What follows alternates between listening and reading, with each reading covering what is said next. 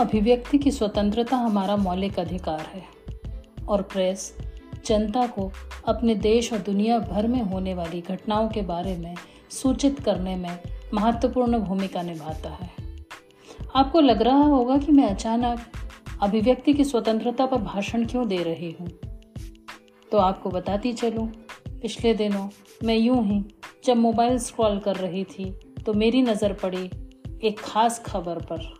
जो थी press freedom पर। और वहीं से शुरुआत हुई आज की कहानी की, जो मैं अब सुनाऊँगी आपको।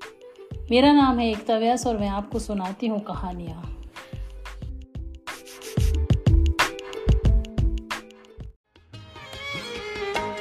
हम देखेंगे, लाजिम है कि हम भी देखेंगे। हम देखेंगे देखेंगे। लाजिम है कि हम भी देखेंगे, हम देखेंगे।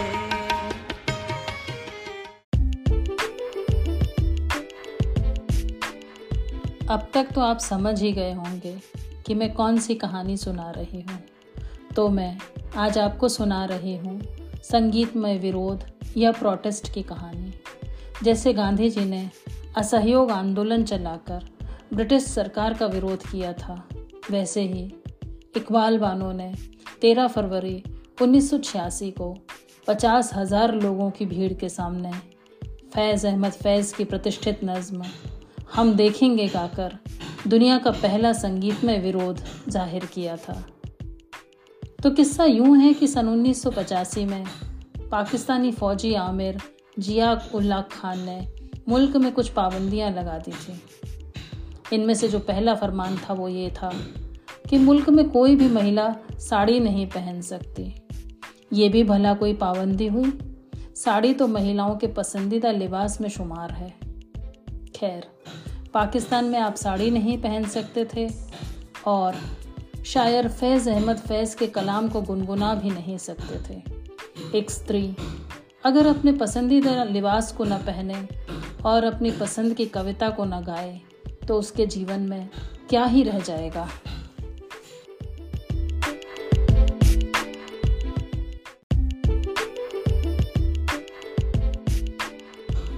खैर, ये फरमान बहुत ही बचकाना था और उस समय की प्रतिष्ठित गायिका, जिनका नाम इकबाल बानो है, उन्होंने इस फरमान की मुखालफत करने की ठानी और ऐलान कर दिया कि अमुक रोज़ वो इन पाबंदियों को तोड़ देंगे। इसके लिए उन्होंने लाहौर के स्टेडियम का इंतखब किया। तयशुदा दिन स्टेडियम में ख़ास इंतज़ाम किए गए। हुक्मरानों ने इकबाल बानो को रोकने की नाकामयाब कोशिश की। इकबाल बानो ने इस मुखालफत के लिए शाम का वक्त चुना था। तकरीबन पचास हज़ार समाइन, यानी कि दर्शक इस वाक़े के गवाह बनने के लिए हाजिर हुए। उस रोज काली साड़ी पहने इकबाल बानो नहायत ही खूबसूरत लग रही थी। उन्होंने माइक संभाला और अपनी खनकदार आवाज़ में फरमाया, आदाब। स्टेडियम गूंज उठा।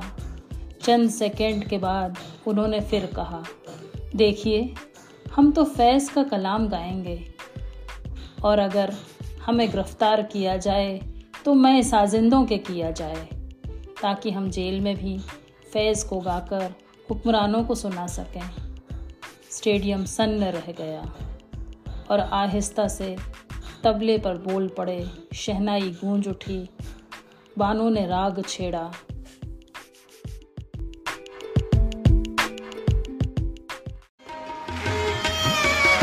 हम अहले सफ़ा मरदूदे हरम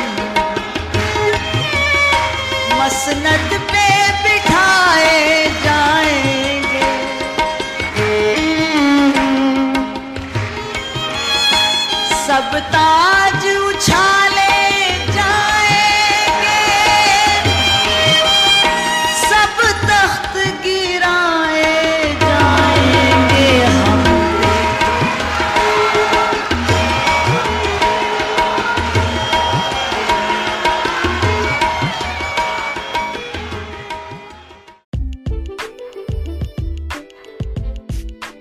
फैज़ साहब की माकूल नज़मों में से एक नज़म थी।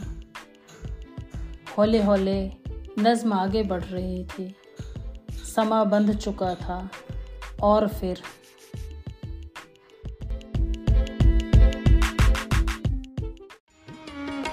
हम महकूमों के पाँव तले ये धरती धड़ धड़ धड़केगी। और अहले हकम के सर ऊपर जब बिजली कड़कड़ कड़केगी।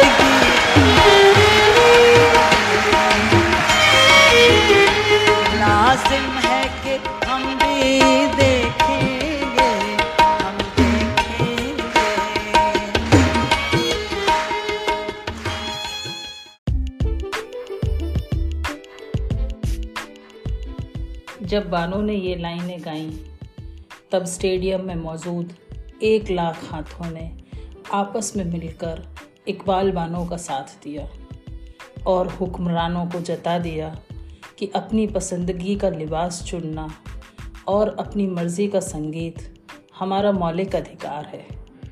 और इस संगीत में विरोध में स्टेडियम लगभग 10 मिनट तक तालियों की गड़गड़ाहट से गूंजता रहा। इन तालियों ने लगाई गई पाबंदियों की धज्जियाँ उड़ाकर रख दी। माहौल की गर्मी को देखकर बानों को हिरासत में लेने का ख्याल तो हुक्मरानों को छोड़ना ही पड़ा। तो इस कदर बेखौफ थी इकबाल बानो। इकबाल बानो का जन्म कहाँ हुआ? उन्होंने संगीत की शिक्षा कहाँ और कैसे ली? और कब गायन की शुरुआत की? ये सारी जानकारी इंटरनेट पे मौजूद ही है।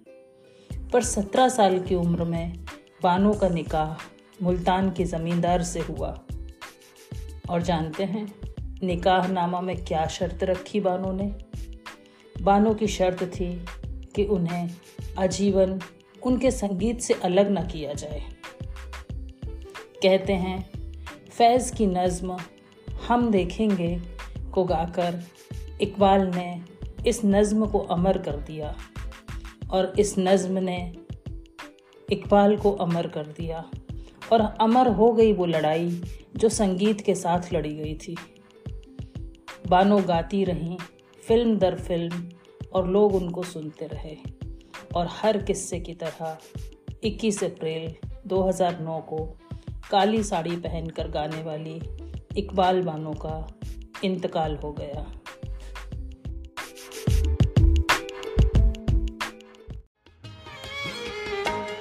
हम देखेंगे।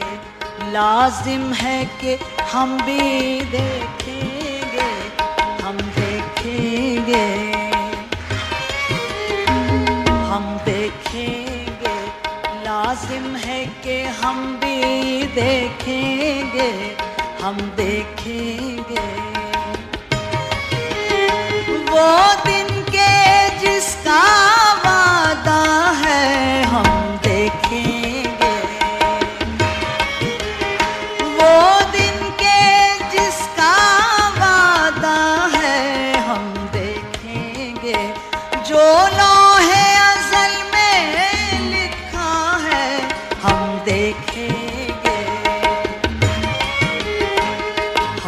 देखेंगे। लाजिम है कि हम भी देखेंगे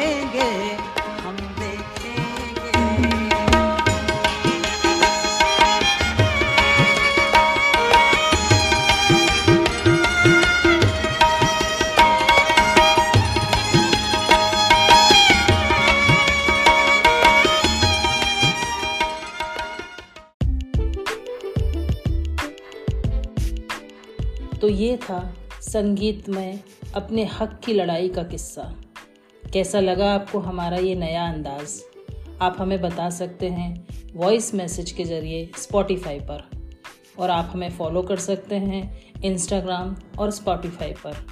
साथ ही, अगर आप किसी भी गीत, गज़ल या नज़्म के पीछे का अनसुना किस्सा सुनना चाहते हैं तो हमें ज़रूर बताएँ। तब तक के लिए सुनते रहिए द पॉडकास्ट फैक्ट्री।